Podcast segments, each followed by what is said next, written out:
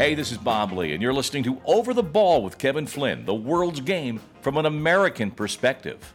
Hello, everyone, and welcome to Over the Ball with Kevin Flynn. That's me, OTB, where we put out this great podcast, if I don't say so myself, each week on the world's game, but from an American perspective. Because, you know, I'm an American. I played the game in America and abroad, actually. But each week I talk about my experiences and my perspective on the game. And, and I'm joined each week by the two lovely and talented co-hostesses, uh, uh, media executive Grayle Hallett, and OTB producer and soccer journalist and obsessed Serie A disciple Sam Griswold. Two good players in their own day as well. And in Grant's uh, case, well, that goes way, way back.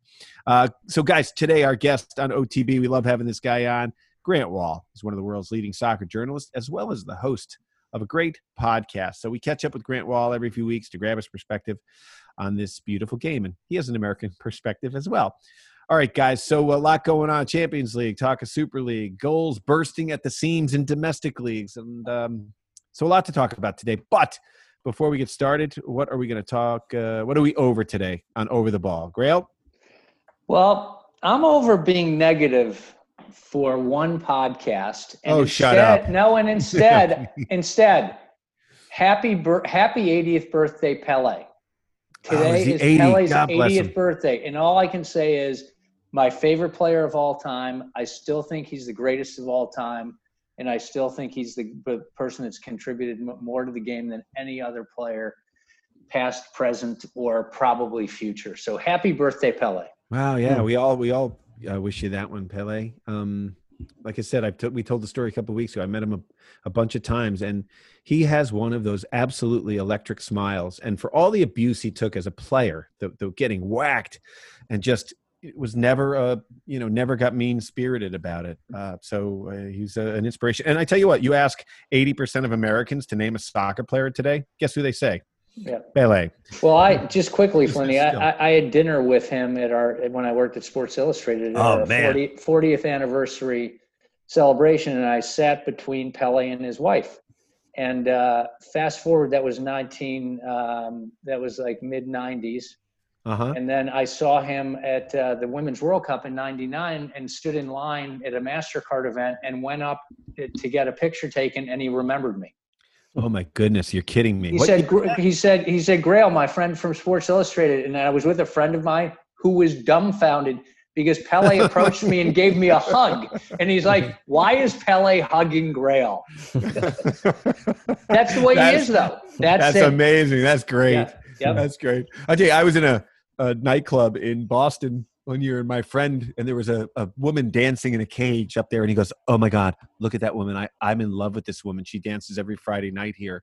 And uh, you know it was just like a go-go dancer in a cage. And all of a sudden the cage came down and the girl the cage opened up and the girl gave me a big hug. I'd gone to college with him and he's like wow that was amazing. But your story is much much better much better. So uh, yeah a, a, great great person. So uh, the best of pele that was that his wife who he married the pope married them i think rose yeah or? i she was lovely. She was a little bit younger than he was. She, very quiet. And uh, again I, I, you know i mean i'm i sat next to pele for two hours over dinner and made small talk with him. I mean i, I was well that's the only kind of talk you can make right?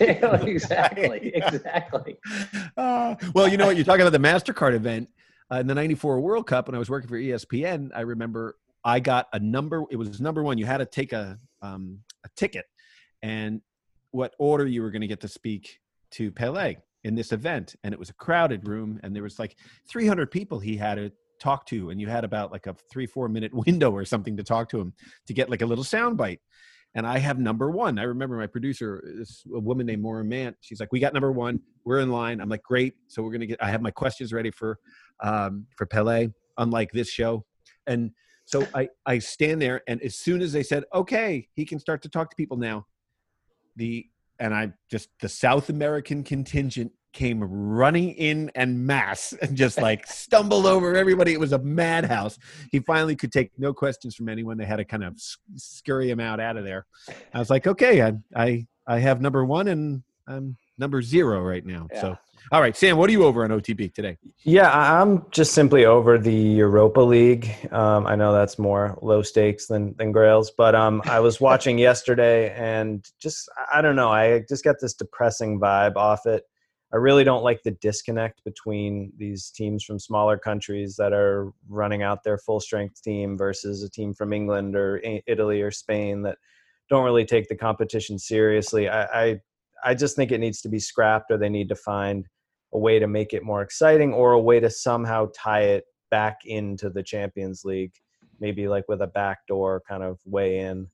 Yeah, it's uh, become I, kind of the ugly stepchild, Sam. Don't you think? Yeah, I, I, I just don't know. Yeah. I don't get the point of it right now, and it seems like a wasted resource. So, all right, all right. Well, there, Grant, uh, Grayle, there goes your uh, positive reinforcement. yeah, well, let's bring it back down. I'm with, no, but I'm with, right, let's bring it right back say, down. I'm, I'm, I'm with Sam because when I look through the TV listings, I get my Soccer America alerts. Uh, nice plug for Soccer America what's on TV sponsors. that day. And I get the Europa League stuff, Sam, and I just scroll right by it as if it's like a I'm passing well, a sign on the highway at 85 miles an hour. That's I don't Europa watch, League. Yeah, I don't. I don't watch the you know whatever the League Cup is now called in England, but I imagine it's sort of a similar vibe where you have almost the reserve team going out to play against yeah. another. It's just it's just. Strange. I mean, the only advantage, uh, Sam, is that if you do win it, then you do qualify for Champions League the that's following true. year. That's but that's path. a that's a one big path. yeah, but that's a big investment. And I yeah. mean, I, I, know a lot of teams are really frank. They're like, you know, I, I hope we get eliminated so we can yeah. we don't have to worry about. It. I mean, it's yeah. It's the back. It's the back door into the Champions League, but if you, if you have no other route, you know, sometimes yeah. it's it's worth investing in it.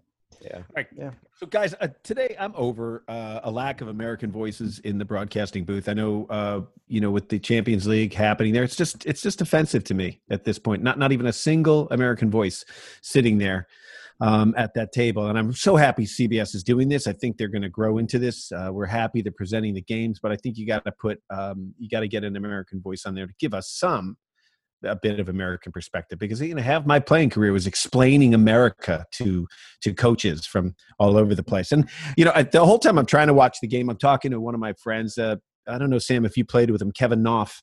He played at UMass as well. Um, but we're arguing politically. politically. Now, I don't know if any of you guys are having these back and forths with certain friends on Twitter. you know, because I, I am. No. I I gave up. I uh, I know both of these brothers. Uh, his brother Jim was a baseball player at UMass, and um, and uh, Kevin was a soccer player at UMass. But hey, they're they're from the uh, the other side, and I'm like, oh, I have to remind ourselves that uh, we're all Americans and we're all still friends. But uh, boy, politically, it's been very difficult, even in this time of COVID. Just uh, you know, arguing back and forth with you know fake news, you know, alternative facts, all this stuff. So anyway, at the end of the day, telling all Americans out there. Uh, have disagreements, but you don't have to be disagreeable. And I can say that my friend, my friend Kevin Off and I, are keeping it that way. But it can be very difficult. So mm. vote on November 3rd if you haven't voted already, everybody, because it's really, really important that your voice is heard. Uh, an American voice in the booth and an American voice in the polling booths as well. So, um, all right, guys. So, some other good news. We're talking about American Lives Matter here. Uh, domestic, uh, not domestically, but American players playing overseas. Some good stuff. Sam, what are your thoughts on that? Yeah, I'll just give you guys a little rundown. Pretty excited. I think we were all really looking forward to this Champions League getting started with more players, I think, than we've ever had. Uh, certainly at the at the top clubs. Um, the kind of surprise standout performance was Ethan Horvath for Club mm. Bruges, who came was an emergency starter in goal because uh, Mignolet, the uh, former Liverpool keeper, had um, COVID. So he jumped in there and had a great game against uh, Zenit St. Petersburg for a 2-1 win. Um, Pulisic started for Chelsea. Was oh no, wait, though. Hold on a second, Go quickly. On. Horvath, do you think Grayle that he has a shot uh, to replace Zach Steffen if he keeps this up, or?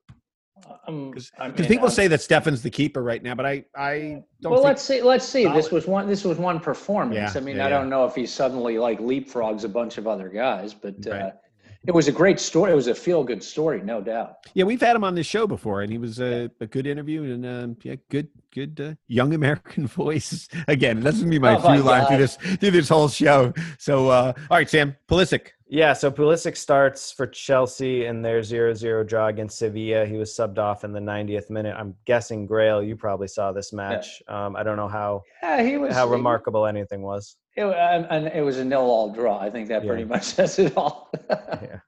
Sevilla's uh, got a uh, great track record, though. I mean, they're yeah, yeah, they're always tough. Um, Sergiño Dest starts, plays the full match for Barca and their 5 1 win over Ferencváros, wow. the Hungarian. Sam, was team. he playing out of position again? Was he playing for Jordi Alba? I think he might have been playing left back again um, because uh, right back is his natural position, correct? Well, he can play both, though, they say. Right, yeah. right. But I think he was playing, I think he was playing left back again because he did in the previous match, too.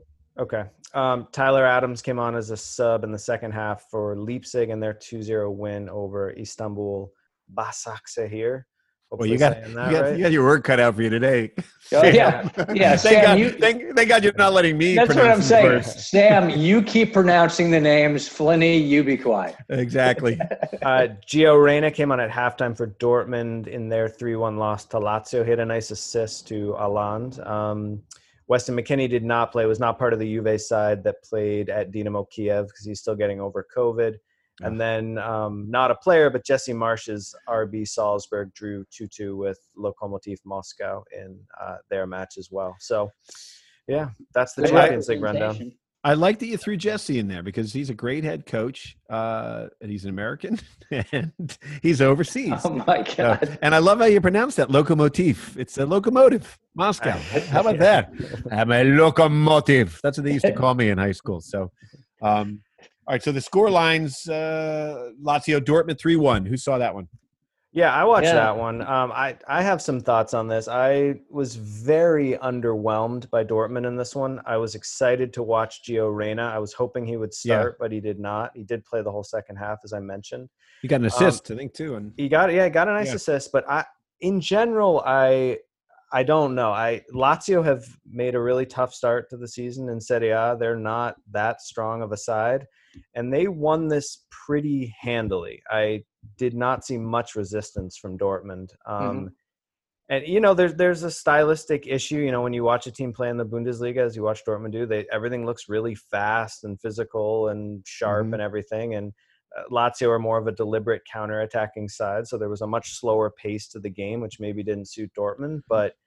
I don't know for a team that's supposed to be stacked with all this young talent that's about to, you know, change world soccer. I I was decidedly unimpressed. Um, I, I, have some statistics about Dortmund as a club that you know maybe we can get into in a little bit, but that's my main takeaway. I don't know if if yeah, I well, I game. mean, Sam, do you think you know it's the classic case of youth can be really good and youth can be really questionable sometimes, and, and maybe they just didn't come prepared. They thought they were going to just walk over Lazio because yeah, it was a very tepid performance. I mean, it wasn't like they were even did like Lazio just shut it. down and defend, or? Well, a little bit, but but not really. Yeah. I mean, you think like okay, a team that's young and inexperienced. Just... I mean, at least they're all really fit and fast, yeah. and they should have been closing guys down. And lot, I mean, the Lazio players just had so much time to exactly. make decisions. And uh, I mean, I guess we can get into it now. I mean, I you know there was an article in the Guardian a couple weeks ago asking, you know, is is Dortmund in fact a big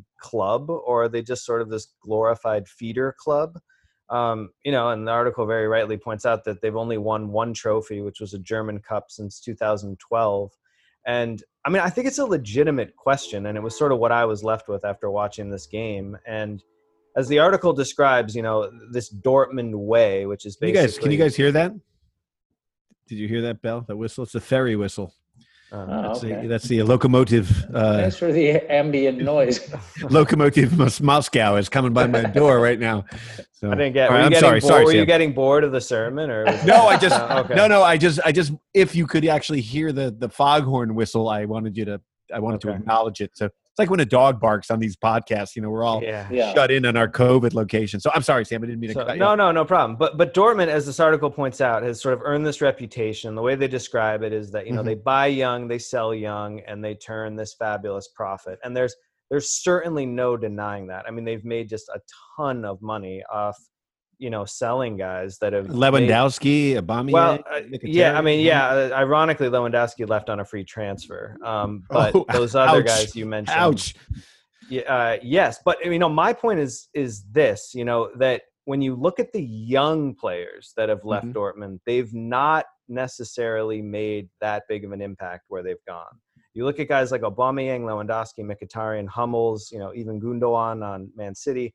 All those guys left when they were 25 or older, which I think in today's game, no one would consider young anymore. No. That's your prime, actually. Yeah. Um, so, you know, what Dortmund's doing now are getting these guys that are 17, 18 and then selling them mm. off when they're 20. And you know, it could well be that when Sancho, when Bellingham, when Allen and Reyna leave, they all go set the world on fire, and they're all going to make a ton of money for you know Dortmund. They're going to bring in a bunch of cash. But if we look at players under 23 that have left Dortmund, it's not necessarily that rosy of a picture. So I'll just run through them. Number one okay. on the list: top five most expensive departures under 23 years old.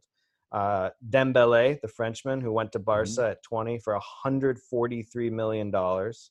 And he's been currently so valued at 55 million. Yeah. So that's a drop of more than half in value. And yeah, it's just not been that good. He's 23 no. now. No. Pulisic sold to Chelsea at 20 for 70.4 million. He's currently valued at 66 million uh, at age 22. So I mean, I think the jury's still out. He's been good when he's played. Injury. He's got to be injured. He, he yeah. was a great pickup, though. I yeah, no, I, am not saying yeah. you know it's not going to happen, but I don't think you know he's. It's early still. Um, yeah. right, okay. Right, right. Mario Götze went to Bayern at 20 for 40.7 million. Um, he's only 28 years old. But Feels like he's been around forever. Yeah. Uh, he's currently valued at 11.55 million, so that's a pretty big drop there. He's now playing at PSV. Um, yeah, I mean his highlight, Sam, was scoring the winning goal in the World Cup. Yeah, and, and you know, and he, then after that, not a lot. He went well, no, to Bayern and he had a few good years at Bayern, yeah. but I mean, I think to say that he's you know fill, fulfilled his promise. I don't no. think you can say. Um, yeah. okay, well, I think next. the low light, the low light for him was wearing a speedo on a boat that they took pictures yeah. of, and just you know that constricts le- uh, blood flow, and it probably um, lowered his career for a few years. So anyway, go ahead. Okay, next on the list, Abdou Diallo, a Frenchman who was sold to PSG um, at age 23 for 35.2 million. It's currently valued at 27.5 million a year later, and he's basically just been a reserve at PSV. Hasn't even been a regular starter. Wow. Um, and this is the most interesting to me that the most successful player so far on this list is someone I hadn't even heard of. I'll see if you guys know him, but it's Matthias Ginter, a mm-hmm. German mm-hmm. who was sold to Mönchengladbach at age 23 for 18.7 million. He's now 26 and he's valued at 35.2 million and is mm. a regular starter. So he's doubled in value. Okay. But I would guess that you guys probably don't even know who that is. I've heard. I did. solid, yeah. solid player. Yeah, but um. So anyway, again, I'm I'm I'm not knocking Dortmund in a sense because they've clearly perfected this business model and it's making them a ton of money. Um, yeah. I just am wondering how good these guys really are when they when they leave. So. Well, my guess, my guess, Sam, is it might just be a wake up call game you know, and they come out and in their next Champions League game they just blitz somebody, you know. No, that that's absolutely true too. Yeah. But I, am more interested in these, you know, these guys that have left and what yeah. they've, what they've gotten up to. And yeah, uh, and they've, they've they've just decided that's their business model. They're kind of like Tampa Bay in uh, Major League Baseball or the Oakland A. You know, there are a lot of these teams that just produce talent and end up shipping it. Well, it's out. a money ball. Yeah. It's a money ball thing, yeah. Grayle. But what what Sam is saying is is it a reputation or is it real? And That's the thing. Yeah, I feel like these guys are, you know, reach almost their highest value when they're at Dortmund, and mm-hmm. just the fact that they're there as a young player, um, you know, mm-hmm. just sees their reputation kind of go what's, through the roof. What's that old saying? If you uh, if you get the reputation for being an early riser, you can sleep till noon.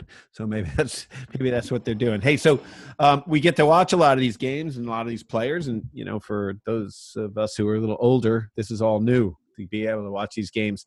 I did not watch a lot of the uh, CBS Sports Golazo coverage. Did you guys check that out at all? Yes. Yeah. All right, talk talk to me about that. Well, I'll give you my. No Americans, on. no Americans on the. No, on the you know, and, and, I and I decided I'm not going to come on and just start blasting away at these guys because, uh, to be fair, CBS CBS's coverage was accelerated by the fact that Turner Dropped essentially broke their deal halfway through. So CBS also was was thrust into this. You know, they made the bid. They got it like a year and a half in advance. So I feel like it's got the air of a mad scramble a little bit in terms of the hiring personnel and stuff. So I want to give them a pass that it's going to take a while for the chemistry to work. Yeah, but Kate Abdo winds up in every one, whether it's Fox, right. whether it's TNT, whether it's CBS. But, but, it's like it's because they're all trying to recreate uh, Rebecca Lowe. But my point, but yeah, so that's the standard in my mind by which everything will be measured, and they're nowhere near there. But uh, you know, I, I feel like uh, you know Nico uh, Cantor, who's Andres Cantor's son, I was not a huge fan of his. Uh, he, he is an show. American, though, right? Isn't he yeah. American? He yeah, is. Yeah. Okay. So, I, I well, mean, he was, but he was with Univision. I don't. know. yeah. I, anyway, I just, I, I, would, I would give again, Sam. This is my take on the first Golazo show that I saw a C plus. Mm-hmm. I think it's got a lot of room for improvement, and um, you know, it's kind of like almost NFL Red Zone, the way the whip around show where they're just uh, jumping in on games and I would just rather have them back off. When you jump in on a broadcast, let the broadcast speak for itself. Mm-hmm. because you don't know what you're talking about, really. Right? Yeah, I, I, I, agree. Yeah, I mean, I, I like the idea of the whip around coverage. Um, I thought it was cool how they had all the scores on the side. I liked that when a team scored, they would take you there and show you the goal, but not put it up on the scoreboard, so you still were kind of in the dark as to what happened.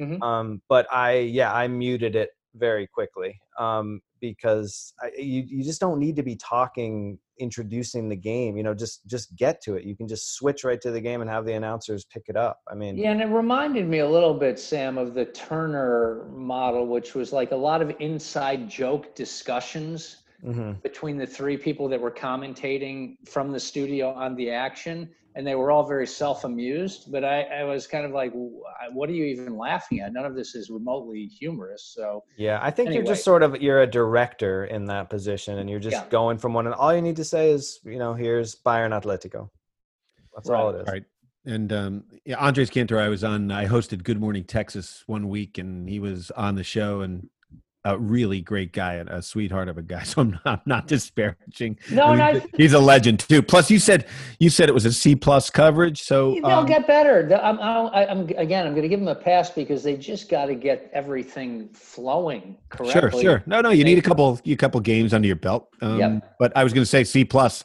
Uh, I would take that any day. My college years. All right, let's let's talk a little EPL. Uh, I really enjoyed watching the Everton uh, Liverpool game. game. Oh though uh, some crazy stuff happened, and I think you know Pickford should have been thrown out for the for the you know that reckless, yeah. reckless coming. It was so reckless. Yeah, it's yeah. Just, you know I love the t- English term you know clattering of of like limbs, and it's so aptly described because Pickford came out with his his legs up.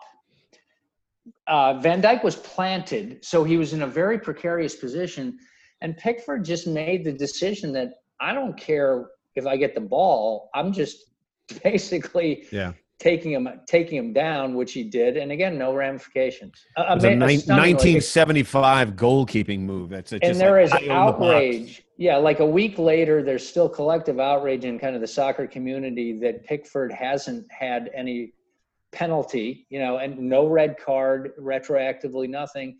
And meanwhile, Van Dijk's probably going to be out for eight months. Well, here's the thing: as a player, league wide, uh, a player who like Van Dijk, who who plays clean and and plays uh, within his means constantly. That sort of tackle, reckless tackle. Next time you're in the box and Pickford's coming towards you, you're not you're not thinking he's going to play the ball fair. You're going to react differently, and I guarantee you, um, he'll get his comeuppance eventually. Yep. Yeah, well, you know, and it it, it, it really changes the whole landscape of uh, of the title race because Van Dijk the only other player I could say is more as important to his team is De Bruyne for Man City. When De Bruyne mm-hmm. doesn't play, they really look different. Not having Van Dijk back there, as you guys know, because you played the game, that position is so critical because it's the link to the keeper and it's the link moving forward. And if you don't have that guy, very difficult. I tell you what, too. Um, you look at like I know you're you're Chelsea. You haven't brought it up yet, and Sam and I are very appreciative of that fact. But I would say if you had a Van Dijk in Chelsea, oh god, you guys top of the league. So for, you know, so I mean, he solidified that that great Liverpool team. Um, you know, with Alisson and then and Van Dijk. I mean, so yeah, I think they're going to stay up high in the in the league, but I don't think they're going to dominate like they have in the past. Uh, even though this year's been really quite exciting and quite different. So well, uh, and then and then the insult to injury is Henderson scores the winning goal. Oh, in the ninety first minute, in, in yeah, the ninety, yeah, the ninety first minute in stoppage time, and they rule it offside. And again, for the life of me, I did not see how any part of that body was past right. the defender. Right. I just I, I don't see it. And Everton didn't even protest uh, in the beginning, you know. So that's yeah. that's the, the, downside of VAR, unfortunately. So um, I'm still a fan. I, I've got to say, I know there's a lot of argument, but overall, I still think it gets a lot more right, and it rights wrongs, and it does make some like VAR should have red carded, um, should have red carded Pickford. That's okay, why yeah, you yeah, have we, it. We agree on that. And then Alisson will still be out. He'll be out until October. But Van Dijk for six to eight months now with an ACL injury. So yeah, I mean, li- li- yeah, Liverpool, Flinny, just is you know th- this is what did not happen to them last year. They were right. basically smooth sailing, uh, some injuries here and there, but this is going to be a real test for them. And they were having a blast. Sam, did you want to say something? I think. No, no. We go to EPL and you suddenly shut down, like you go into a coma. yeah, no, hey. I didn't didn't see this one. So all right, um, Spurs. Uh, that was a wild game, huh? First of all, Harry Kane, phenomenal, and so. Was, so I'm watching that game, Flinny, and they're coasting. They're coasting along at three 0 and it's like you know, talks of Spurs in the title race, and you know, they yeah, yeah, yeah. crown them champions, the whole deal, and then all of a sudden, in the final 12 minutes of the match out of nowhere, because West Ham is being thoroughly outplayed and dominated, West Ham scores three goals, the final of which they score in the 94th minute Amazing. by um, Lanzini. That was just a thunderbolt into the upper corner. Oh my just, God, what a rocket. Yeah. And I've got to say, I thought Mourinho was going to go nuts in the post game. And he goes, right. This is what he says it is football.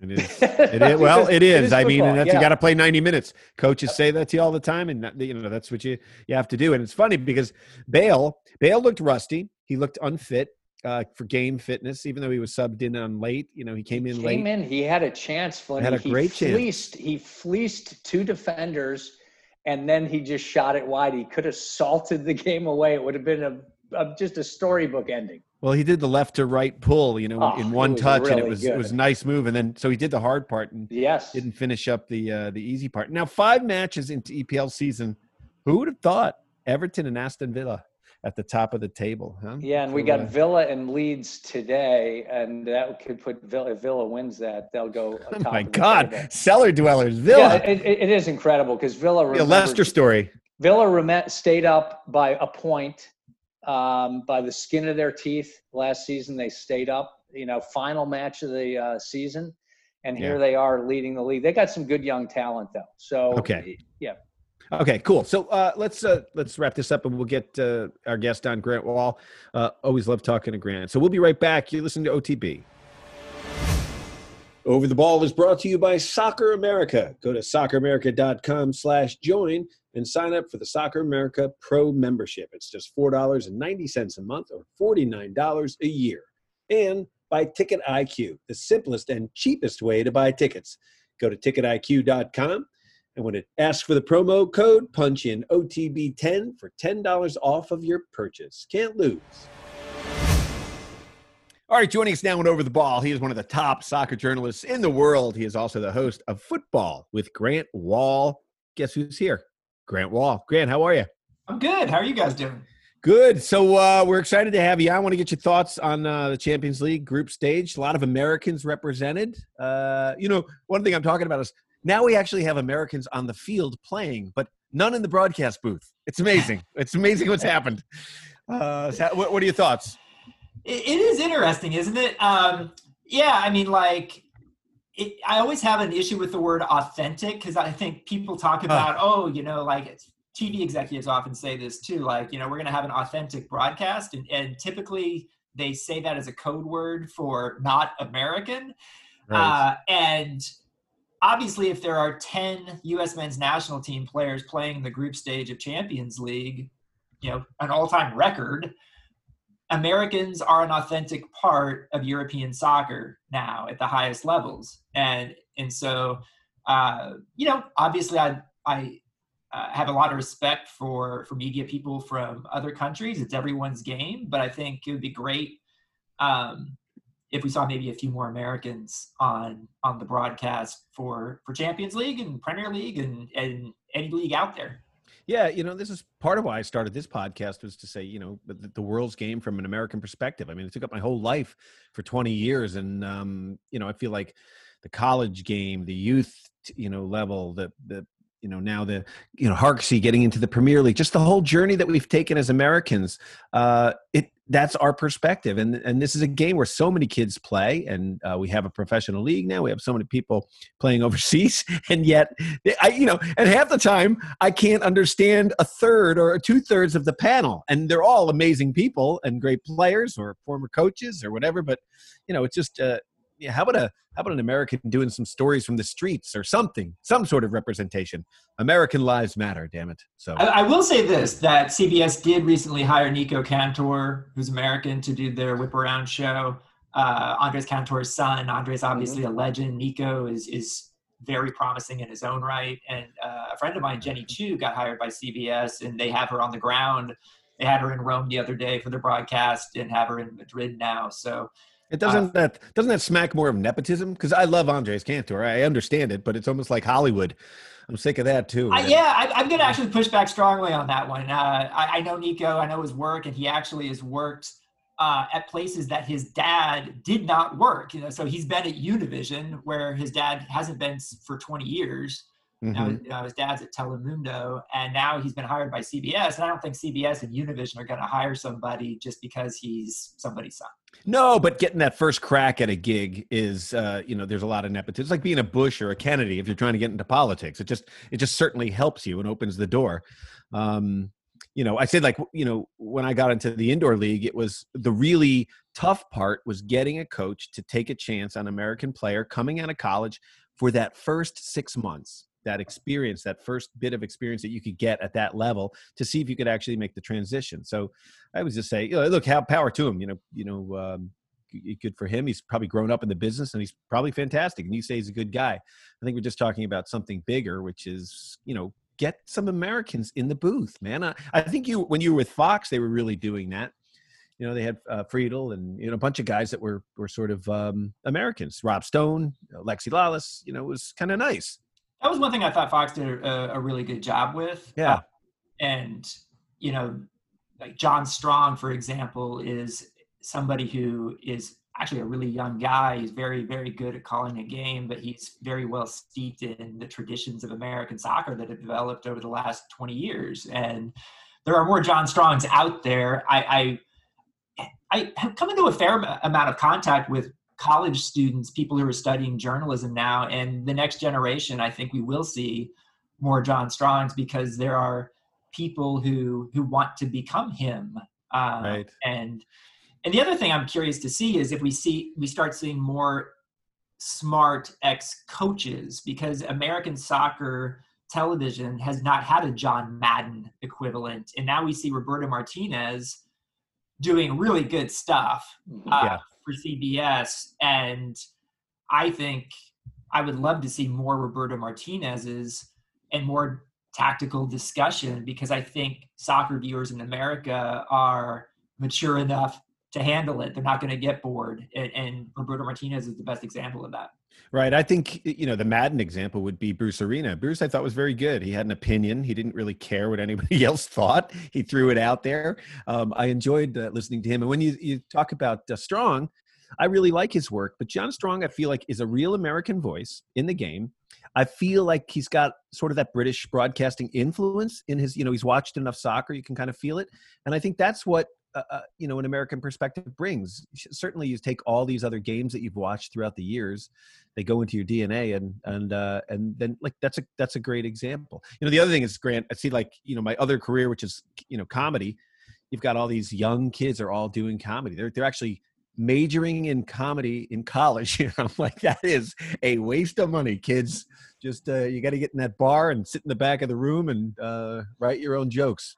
Right. Basically. But I think you're right. I think there's going to be a new generation of you know because America, I think, does broadcasting. Uh, and I'm not being ethnocentristic with this. It's just we we know how to do sports broadcasting. We, we're the we're the bigger big ones, you know. Um, and I think, for instance, for some reason, when it comes to soccer, everybody sort of doubts themselves. Yeah, and I also think like not everybody has a a sort of Anglo influence in the United States in, in soccer, and so um, you know my influence is Latin American mostly. You know, I spent a lot of time in Argentina over the years. I speak Spanish, and and like I'd like to see maybe a few less of the sort of Anglo influenced American soccer people get all of the jobs and more of the the other influences that we have here in this very diverse soccer community in the United States and just hope that people when they talk about American so-called American soccer people that they remember that a lot of those American soccer people actually speak Spanish more than English or can speak both languages. Right, right. That's a great point. You know, because you say we're 350 million people. Yeah, the Spanish league, you know, Serie A, uh, the, the Premier League, everybody has their sort of league, but they're much smaller than us as a country, and we're everything. And the fastest growing uh, population in the United States is um, is Asian too, as well. So it's like you know we're everything. Um, so anyway, so look, we'll get to some positive stuff here. We'll get to the players.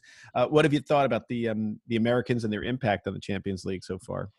You know, we've had one match day. Uh, so right now, the big thing is just numbers, and, and then things aren't always going to go as expected. You know, the the standout story for Americans in Champions League of Week One was Ethan Horvath, and I don't think anyone yeah. predicted that because here's a guy who's not the top choice goalkeeper for Club Bruges, and uh, Mignolet, the former Liverpool goalkeeper, gets sick, and so uh, so Ethan Horvath ends up starting in match day one at Zenit. So Club Bruges, massive underdog and ends up winning two to one away and several great saves by Ethan Horvath, but he also not just totally unlucky has an own goal equalizer to to make it one one to bring Zenit back into the game fairly late. You know the the ball went off the shot went off the post and then he had dived it went bounced off of him back into the goal one of those things and he was emotional after that game. You know, you could see it, and you know, was interviewed the next day on CBS, and and just from a story perspective, the more Americans that you have playing in Champions League, the more opportunities you have to create great stories like that. Even if you're not the biggest name, Ethan Horvath might not even get called in to the the men's national team European camp next month. He might, if he keeps playing like that, he perhaps will. You know, but this this like I said, Grant, with when you know the stories behind the players, it suddenly piques a lot more interest in viewership. Uh, and you know, for Horvath, I was very impressed because look, as a field player, if you're coming off the bench and you, you haven't been getting any minutes, uh, you can knock it around, play it simple early, and, and kind of get your feet, get your confidence together. Goalkeepers, man, they, they struggle with that confidence because you know they, they get a pass back to them, and they've got a you know this new this new way of coming out of the back. You got to kind of thread the needle like Alisson or something. And so I, I, was quite impressed, and you could tell how emotional he was. Yeah, he was he was pumped, man. He was he was up for the chance. Yeah, and then you know you have other Americans, maybe more big bigger names. Christian Pulisic, you know, not too influential in Chelsea's tie at home against Sevilla. I was a little surprised that Tyler Adams and Gio Reyna didn't start for their teams because they've been starting yeah most of the the domestic league games this season. Uh, Reyna did come on at halftime for Dortmund, which lost uh, kind of bad loss at at Lazio. They lost three to one, but Reyna had a really nice assist to uh, to Haaland, who he seems to Sam on. Sam loved that by the way. He loves when Serie A kind of kicks some butt, some Bundesliga um, butt. Yeah, so I mean, like, and obviously Weston McKennie out uh, with COVID um, for Juventus, so he didn't play for Juventus. But you know, it, I, I, think we'll see the Americans be more influential in the weeks ahead. And there's a lot of Champions League games in the weeks ahead. It's like three straight weeks for the first three match days, and then two weeks of international break, and then three straight weeks after that. So it's compressed a lot more uh, this Champions League schedule in the group stage this season. So we're excited to be watching something to take our minds off what is happening, you know, throughout the world. So uh, this is a, a nice respite for us all. Uh, Grayle? Grayle and Grant. I get you two guys confused. Yeah. Hey, hey, Grant. Uh, do you think there's a tendency amongst all of us to overreact a little bit uh, with the opening game, the opening outcome of any game in the group stage, just because uh, generally the cream usually rises to the top, and the the two teams that are the best usually end up at the top of the group. So I'm just curious what your thoughts because there were some upsets and there were people like, oh my god, it's the end of the world. I mean, one sort of issue I I, I, love Champions League, but one issue I have is there's very little drama usually in the group stage. The mm-hmm. Champions League only really gets good in February once we get to the knockout rounds. Um, that said, occasionally we'll see uh, the group stage produce some surprises, but just mm-hmm. not that many. I guess my question this year is there any chance that we might see more surprises in the group stage than typically? just due to COVID, the very compressed schedule, all the games that are being played. Uh, it, it's just a tr- like there's so much wear and tear on players over this three month stretch that you're going to see, I think, more injuries than than yeah. usual, and and how our teams going to be able to handle that? You know, so uh, it sounds like Cristiano Ronaldo is going to miss his showdown with Messi next week. Uh, Cristiano's got COVID, missed the first match day. Um, and so we'll see, you know, I mean, like, but I, I do think you're right. I, I, I, think people tend to overstate results from the first match day and, and make too big a deal about that. And, and you know, the, the teams, there, there's a reason why the draw is set up the way it is, and it usually produces the two best teams advancing. Yeah, and I, I just thought, you know, Man United being beating PSG at PSG wasn't that big a deal. I mean, that was entirely possible that that could happen, and now people are basically writing PSG off. Yeah, after I, one I, game, you know. I would, yeah, I wouldn't do that if I were people. I think it's an odd year though, guys, too, because of COVID and and you know you looked at the way Liverpool dominated early, got tired towards the end of that run. Um, the the training schedules are all off. Uh, you know, players' recovery times are all off, and so you know this will be interesting to watch as it moves ahead. Sam, you have a question? Yeah, uh, yeah, Grant. Building off what you were saying about the you know Champions League not getting excited for exciting for a while, I'm curious what your take on the Europa League is, um, where you know I kind of feel like it's this forgotten tournament that to me has a lot of potential because I think they could do something with it, make it a little more interesting, maybe a knockout tournament from the start. And uh, I just wonder, you know, with the Champions League dominating so much and, you know, the EPL doing the same, is there not potential for some of the smaller leagues, other tournaments to sort of differentiate themselves a little bit? You know, Rory Smith, who's terrific with the New York Times, wrote a column a few months ago, maybe a month or two ago, just making some suggestions about what to do with Europa League that I thought would be really cool and might get people to be more interested in Europa League. Um, just because I, I, think potentially having like a single elimination tournament uh, instead of a group stage might be a fun way to go and might create more possibilities for giant killers to advance if it's a, a knockout tournament or to go back toward what the European Cup was like pre Champions League, even through the 70s and 80s when it was a, a single elimination tournament. Um, I wouldn't mind that. Like for me, Europa League I'll watch it occasionally, but it's a little bit like the championship to me I, in England. I've got only so much bandwidth, right. even as someone who covers the game professionally, on how many things, how many leagues I can keep up with. And so over the years, the championship and the Europa League have sort of taken a back seat to other competitions for me. And, and, and I think fans might say that too, unless you're a fan of those clubs.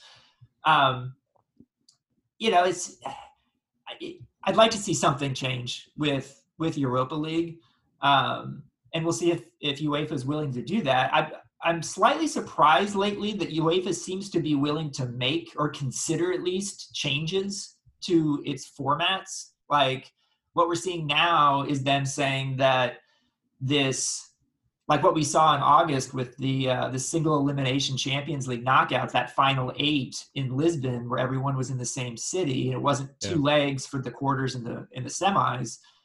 Actually, UEFA is considering changing to that starting in 24 uh, when the next TV deal goes in, and that would be interesting to me. I'm slightly surprised because it would seem like fewer games would mean less revenue, but maybe it wouldn't. Yeah, you know, I mean, t- to me, it seems like with Europa League, it's almost the writing's on the wall. I mean, they're trying to, you know, they see the writing on the wall and they want to try to figure out how to maybe to change to make themselves more relevant as everything moves forward. I mean, Sam and I uh, and Grayle, we're all talking about the Super League. You know, this talk about that. Um, what are your thoughts on that one? You know, I try not to like totally dismiss it, but yeah. like I, on Twitter, I asked like, how long have these European Super League proposals been out there? Was did they start like 1998, 1985? And someone actually sent me on on Twitter uh, a, a passage from a famous book from 1968 when they were talking about the formation potentially of a European Super League. And so this has been talked about for over 50 years and it's never happened. And my sense all along, and we see these stories come out all the time, is that what what, what usually happens is there's a threat to do this from some big clubs. Right. And then concessions are given and it becomes a negotiation because you're never going to get the full Super League. And so the concession we saw a couple years ago was that the top four teams in the biggest four European leagues all got automatic passage to the group stage of Champions League, and that hadn't happened before. That was a concession. Um, my friend Gab Marcotti wrote a story. He thinks it's actually more likely that it might happen now than before to go to a European Super League, just given yeah. the financial situation that's been accelerated by COVID this year. Um, but I still don't see it. And I think more likely is that we'll see more concessions being made, and and and that doesn't necessarily have to be a bad thing. Like I for like one thing that I think maybe is more palatable to Americans and less to Europeans. Like we saw them try to push to get Champions League games on weekends and move domestic league match days more to midweek. And I I know why everybody in those countries doesn't like that idea Mm. I don't mind it. I wouldn't mind it, and yeah. I, will I'll get yelled at. But you know, wouldn't you love to see, you know, like like several windows on a Saturday and Sunday for UEFA Champions League? Yeah, we wouldn't leave the house. Yeah, you know, um, it, it, would be pretty amazing from a global yeah, yeah. perspective. I think. Grayle. Yeah, Grant. The maybe the biggest story in the last week was the uh, injury to Virgil Van Dijk and um, at the hands of Jordan Pickford. It sounds kind of like a murder, but that's almost what it was. I'm the just legs, curious what your thoughts are.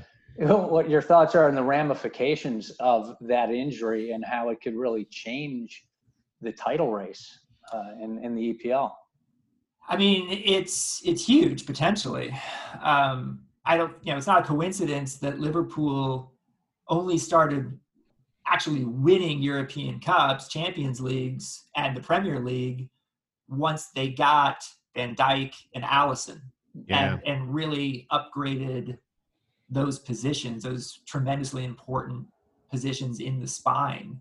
Yeah. And so now the big question is is Fabinho potentially somebody who can be good enough to keep Liverpool in the race or consistent in, in enough England. really that's that would be my question because he can do it but can he do it for long stretches of time and right. the way van Dijk does it with like effortlessly apparently you know yeah so I that's the big question and and you know you've got joe gomez you've got matip you've got fabinho and now we'll find out you know and, and it's really unfortunate because it's not like van Dijk was injured in a in a play that should have happened or it was sort of like like yeah. this was a this was a, a really uh, borderline dirty play. It was, it was by, egregious, no doubt about by, it. By, by Pickford, um, yeah.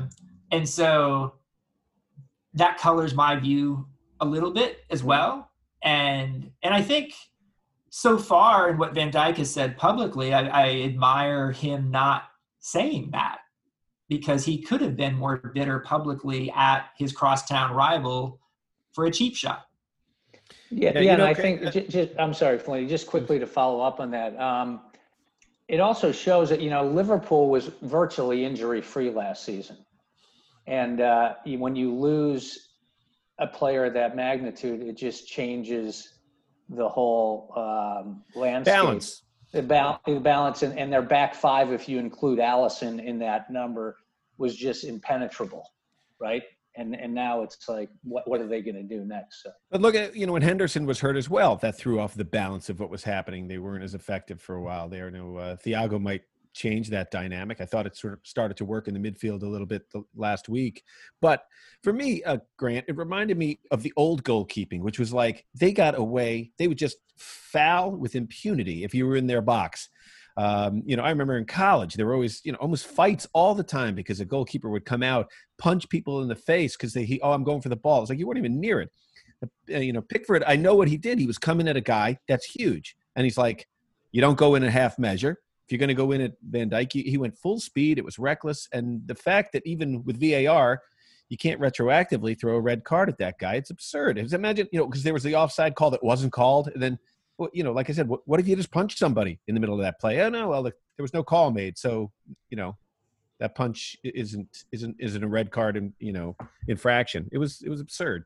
A couple things I would say. Uh, one, I totally agree. I think goalkeepers are protected way too much by officials during games, and not enough fouls on goalkeepers are called in the mm-hmm. box they they're they should be just like any other player. It should be as if they were committing a foul somewhere else on the field outside the penalty box. Um, and and also too, like it was very you felt a sour taste in your mouth about VAR again in that game because you saw that VAR did not do anything to correct this obvious red card that Pickford right. should have gotten, and then did change the game on one of these microns offside situations on Henderson's game winner and took it away.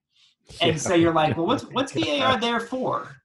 And and I know that like this whole like clear and obvious lingo doesn't uh, supposedly doesn't apply to offside, which is like a binary, either you're offside or you're not offside, or like a goalkeeper having his feet, you know, two inches off the line on a penalty. I, at this point, would prefer that VAR not be used for offside and not be used for goalkeepers having their feet one inch off the line on a penalty, and just let let the AR be on that one, on those. Like those are human calls, and and I would prefer that, and then keep VAR for other clear and obvious things no reason for your linesman if you're if you're going to just continue to use VAR and not not depend on the linesman. And you know that that game winner or should have been a game winner. It's like wow, I don't think anybody who's played this game would have called that one back. You, you know, I nobody really, from really Everton don't. was asking for it. Right? Yeah. So, um, Sam. Yeah, um, sticking with EPL and also on the Super League tangent, um, I'm curious your take on the Project Big Picture proposal from this past week in the EPL and especially the angle that it was kind of driven by these two American owners and you know what the sort of reaction is like to American sporting ideas maybe seeping into the European game a little bit. Yeah, I mean it was interesting that it crashed and burned as quickly as it did. And I thought that this big picture proposals had some good aspects. I think it would be better to have 18 teams instead of 20 in the Premier League, like they have 18 teams in the Bundesliga. Mm-hmm. Um, so I think that's good. I think providing bailout money, large amounts of it for teams below, you know, leagues below the Premier League, that's a good thing. Um, the problem is, is that in exchange for that, it, you know, the the big clubs in the Premier League would get more and more power, and so it made it look like a self-interested thing that they were doing. And so, yes, they should be bailing out the EFL clubs. Um, you know, other parts of the proposal, I'd love to see the League Cup go away. And the reason the League Cup hasn't gone away is because it provides revenue for the EFL teams. Mm-hmm. Um, so, yeah. I, there's there's some good aspects of it, but I think you could enact those good aspects without having to embrace the negative aspects, the self-interested aspects for for the big clubs I don't think this is necessarily an American thing. Um, you know, like there's a lot of foreign ownership um, in in the Premier League at this point. um, from from lots of different countries, Russian oligarchs, UAE.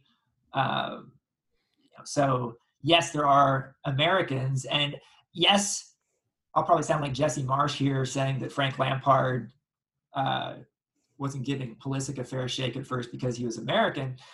But I, I think there does exist still uh, a sort of resistance in England to American influence in what they view as their game. And I think there's more of a resistance there, not from everybody, but there is more of a resistance there to Americans than to other foreign influence. Right, right. yeah, they and, don't like it. We're a former colony, Grant. They, they just don't. Uh, like it's, it. it's it's funny the way it works, but like I think that's that's still there. Right, and also you know you, you look at the top coaches in the Premier League and they're not English, so it's sort of uh, always interesting to me to watch that. So, um, uh, Grayle. Uh, yeah, just uh, unwinding that a little bit more, Grant. Um, where does where does it go? Where does that project I mean, where does that go, big picture go from here? Does it just basically we start from scratch again? And can those big six that appeared to be doing a bit of a power grab gain the respect in terms of moving forward with some kind of other proposal? Maybe. I mean, we see these proposals, it seems like almost with some regularity now. Right. Every um, year, every six months. And, and everyone's sort of jockeying for position. I, I, I think one thing that's pretty clear is is that the the Premier League clubs don't really trust each other much at all. you got uh, an, oligarch in there. Uh, and they don't necessarily trust their own TV broadcasters much. And there's not very good communication between the Premier League teams. Mm-hmm. And it's all a little chaotic and, and it seems very self-interested and so um, it, it's kind of like the old discussion where like the premier league is kind of like the wild west compared to mls is like marxism for mm-hmm. soccer and it kind of is like the opposite of what the actual countries general systems are like. You know, like you know, soccer socialism is here in America, the mm-hmm. Wild West is Europe, and that's a, a, bizarre aspect of soccer, I guess.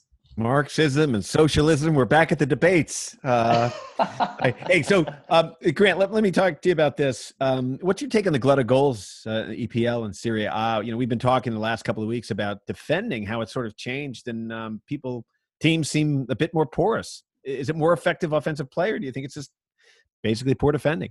I think it's the modern game, and yeah. it's one big aspect of the modern game is you know how are fullbacks used, for example, and the best teams in Europe are ones like Liverpool, whose fullbacks get forward, both of them, like a lot. Um, Classic wingers, basically. Yeah, and so like that's uh, you know I get into this in my book, Masters of Modern Soccer, a lot. It is just looking at what does the modern game mean in, in all of its different facets and and that includes like there's very like even the center back chapter I have on on Vincent Kompany, he talks about this. There he thinks there are fewer truly transcendent center backs now than there used to be 10, 15, 20 years ago.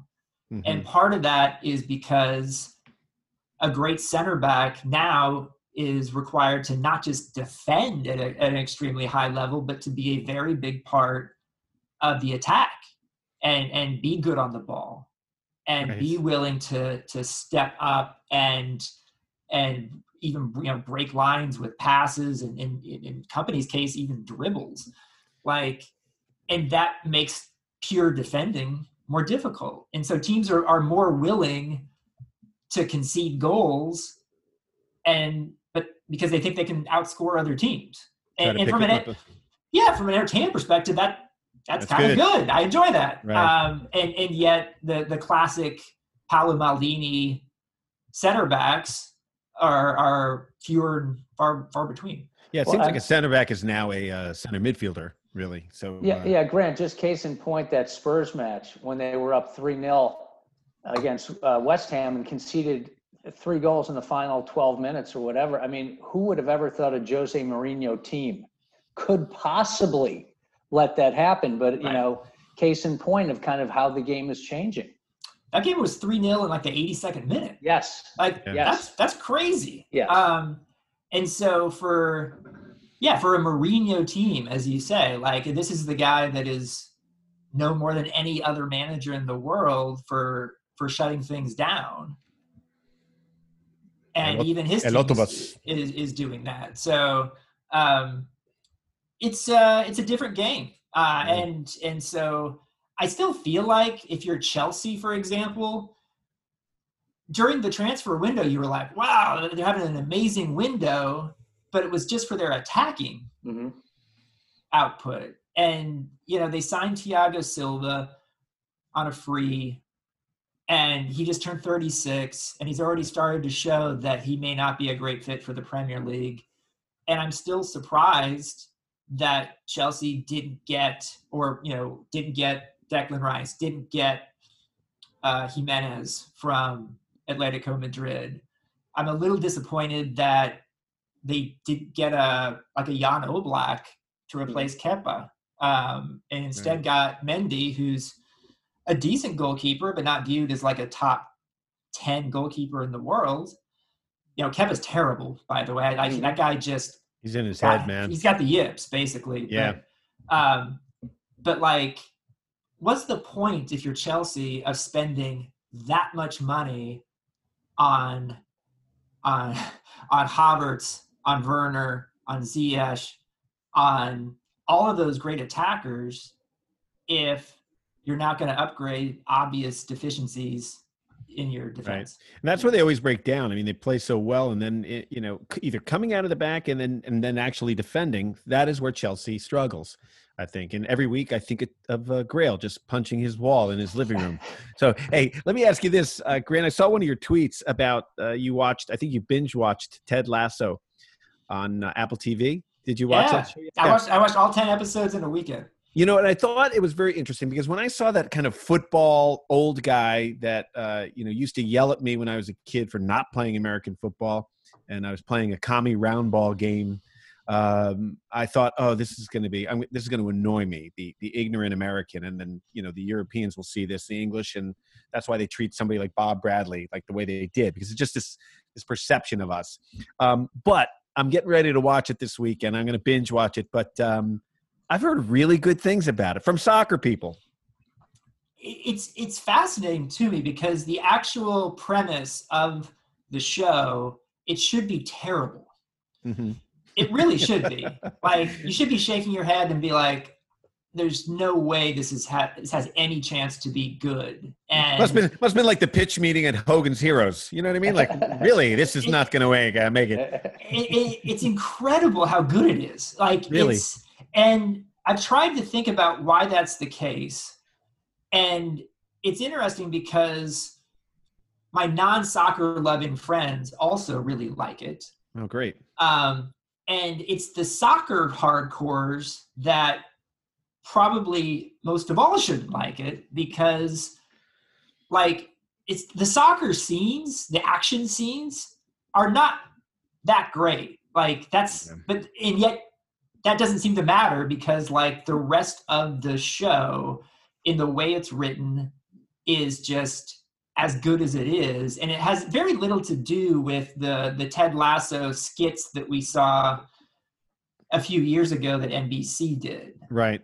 And I, I think what ends up happening is the characters are are really good and compelling and and it's just a very sort of positive without being like fake about it exactly. type yeah. Uh, yeah you know and and it's just it's just so well done that's good. Yeah, I want to watch that. And you know, it's funny too. You mentioned the action. Whenever they shoot soccer action, it never ever works. It always is mind boggling to me, especially when they do these kids' movies where you can tell it's a director who's never played the game. I mean, I, you know, trying to think of when I've seen a movie like maybe Victory, you know, with uh, Michael uh, Caine. Contrived. Well, the, no, the no, no, maybe not the story, but the action. Yeah. Ardiles and all those guys, you know, they were really they they shot it really well. I felt like I was in a game. They put a lot of effort into getting trying to get the the soccer scenes right. It helps if you have Ossie Ardiles and Pele and, and those yeah. guys, but like they still had to get Sylvester Stallone to, to do goalkeeping. And, and, actually, there's a hilarious quote recently from Ardiles to like Argentine radio talking about like having to do like 40 or 50 takes with Stallone back in the day. Just that was like, just that was just the speaking lines. uh, uh, uh, uh, there's a there's a nutmeg, Adrian, a nutmeg. It was a nutmeg. and, and, there was a time actually. Uh, I did a Sports Illustrated article at one point where I looked. I, I watched a bunch of Hollywood movies about different sports and pointed out just all the little things they got wrong. And I remember like you know, seeing Leo DiCaprio in the Basketball Diaries, and just like the million things that they got wrong basketball mm. wise in that movie, and it's it's pretty uncommon for Hollywood to get it right. I guess what's interesting about Ted Lasso is is that they don't really get the soccer right, and yet it's still really good. It doesn't matter because it's a comedy. Maybe that's the people the the bars. I thought they got it right with uh, Miracle you know, about the 1980 U.S. Yeah. hockey team. I thought that was really good action. Yeah. Yeah. No, good stuff. All right, Grant, what do you got coming up on your um, on your podcast? Anything? To- you know, it's funny. Like, I just got a yes from Jason Sudeikis and Brendan oh, Hunt to uh, to come on soon here. So Jason Sudeikis actually went to my rival high school in Kansas City, uh, same high school that Paul Rudd went to, Shawnee Mission West. I went to East, and uh, so very much looking forward to having those cool. guys on. Uh, tell him, tell him I said hello. I met him on the um, the set of uh, Hall Pass with, nice. the, with the Farrelly brothers. Yeah, so uh, he's a good hang. And then um, you know, like when I approach getting a guest for for my show, mm-hmm. um, I, I I take some home run swings, and and I also, you know, you know maybe like one out of 20 of those gets a yes. And so you have to put in a lot of effort for that. Um, and then there's other folks in the us soccer community i like having on or or internationally. I try and have a good mix men's and women's. You know we had becky sauerbrunn on recently who's just mm-hmm. a terrific interview um, and so I, I got different you know different lines out uh, we got jürgen klopp to come on the show uh, and that certainly helps when you're trying to persuade others. But like as you guys know, uh, when you want to get an interview guest on for a podcast, you're asking for anywhere from 20 minutes to 45 minutes. And that's not a small ask when it comes to some of the biggest figures in the game. You know, Jurgen Klopp, I got for like 15, which is mm-hmm. a lot uh, for him. Uh, which is a lot for him. We're we're uh, trying to get Jurgen Klopp's dry cleaner on the show. That's who we're trying to get. So you are actually you're our home run ask, Grant. oh are, yeah, we love Grant. home run ask. We we love having you on. Uh, as I said, I said uh, preeminent, but I can't quite say that word all the time correctly, so I rarely use it. But I use it for this guy, uh, Grant Wahl, and uh, check out his podcast, Football with Grant Wahl. Grant, thanks so much, pal, for joining us on OTB. My pleasure. Hey, remember to tweet us at Over the Ball, like us on Facebook and Instagram, and write a review. In fact, make us one of your favorites. It makes a big difference. Ah, great! So he's getting caught up with uh, with Grant Wahl. I am. Um, I love his perspective on things, guys. And uh, Sam, hey, did you get your answer for the big pro, uh, big picture project there? Project Big uh, Picture. Yeah, pretty much. I mean, I I didn't know about the you know the sort of rumblings about the Super League going back to the 50s or the 60s, whatever he said it was. You're a young, um, you're a young man, Stan. Yeah. that was interesting. Um, my the point I wanted to make about the the project big picture and the Super League in general is that um, you know the the the power grab that people are sort of describing in the Premier League amongst the big teams. I mean, I think people need to remember that the Premier League itself is basically founded on a power grab by the big teams. Uh, mm-hmm. you know, moving away from yeah. the the whole you, you, know English Football Association to form their own league, negotiate their own TV contracts, etc. Which is a lot of what these clubs now want to do again. So I think people sort of like to see the Premier League as this thing that's like existed since you know the 1600s. But um, I think it's important to remember that it's evolving, and yeah. um, you know that's its history, and it's only been that way since you know the 90s. 92. Yeah, and two, in terms of the Super League, I I don't know how I feel about its inevitability, but another point I wanted to make is that, you know, again, it's just the natural progression of things. I mean, Germany, for example, used to have regional leagues and then they made the Bundesliga, you know, to bring all those leagues together. Italy right. used to be the same way. There used to be a North and a South league and the winners would play each other. Then they made the Serie A to cover the whole country. Um, so I, I, that's just another thing to keep in mind that this is the progression that has always been. Well, as always, guys, it's follow the money. It seems so. Uh, you know, and if certain teams get all the the wealth, then it, it won't be a fun.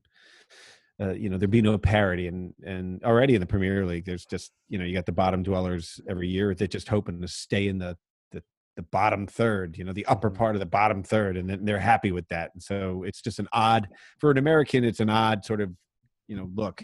Yeah. Um, and you can see these big owners; they want to make money. So yeah, um, yeah. we want to see good soccer and good domestic leagues. Well, ironically, the Super League, you know, there would be quite a good amount of parity if you took mm-hmm. the top 18 teams in Europe. You would mm-hmm. there would be no parity between those teams and you know the smaller teams. But I guess it depends right. how you look at it. All right. So what do you got for us to? Uh, you got a lot of numbers there, uh, Sam. You should have been an accountant. yeah. You ever uh, think about that? not yet. Um, right. Anyway, I got the games of the weekend per 538, one per league, so it works out pretty well. Unsurprisingly, Barca Real is at the top of the list. That's Saturday, 10 a.m. Oh, yeah. That gets a rating of 93. Uh, Man United Chelsea on Saturday at 12:30. That's two on the list at 73. Milan Roma uh, in Serie A Monday, 3:45 p.m. Uh, that gets a 72, and then finally Bayern against Frankfurt Saturday 9:30 a.m. That gets a 70. So again, they rank those based on the strength of the teams and the importance of the game versus the overall league picture. Yeah, I mean Barca versus Real Madrid is really interesting just because of the the place that both of those clubs are in right now it makes it a little more fascinating because Real Madrid is just playing really badly. They oh, lost oh, in, in, Champions League. Um, and, uh, down three 0 right? And, and, and Barca, you know, won convincingly in their first match of Champions League. But you know, they have Bar- all the Barca issues that are f- flowing around that that uh, whole organization. So it'll be an, an interesting El Clasico. I'm going to go with Barca two one. That's my prediction. How about you guys?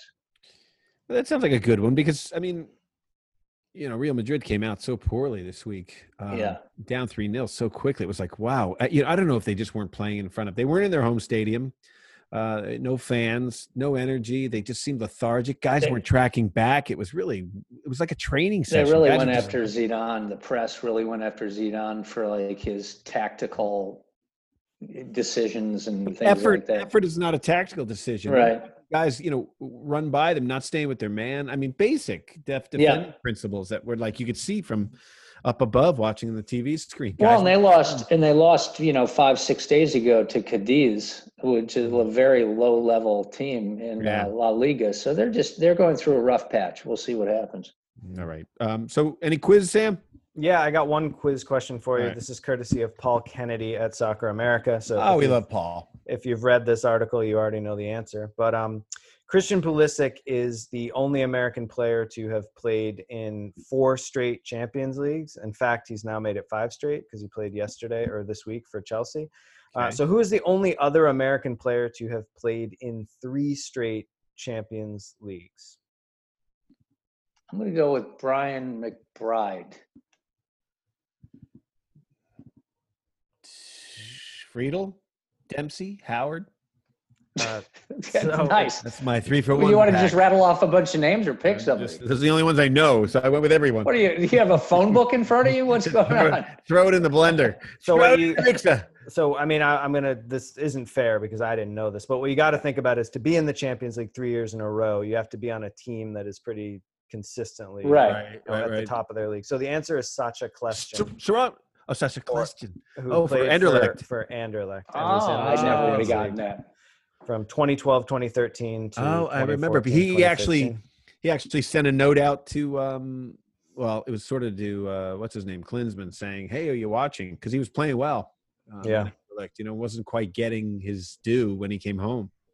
Yeah across the pond. So yeah, well, that's a good one. Wow, you know, God, what, what's amazing to one. me is, you know, and I've talked about this before on the show, guys, where we had you know Claudio Reyna and Harksey and Wynalda uh, and Tab Ramos, they stuck around for so long that you knew the players, you knew everything was happening. So many players change now, and their their time to be somewhat pertinent on an international level seems so short that you kind of forget. You know, it's like Sacha, great player, kid out of Seton Hall. It's a it's a great great success story here, and like here we are drawing blanks on it already. So uh, yeah. yeah. But um, so guys, let me ask you this question and see what you think. Between now and the end of the season, who do you think will emerge as uh, the preeminent young American player in Europe? Because we've got some choices now. I'm gonna go with Gio Reyna. Mm-hmm. Is he 18 yet? Even?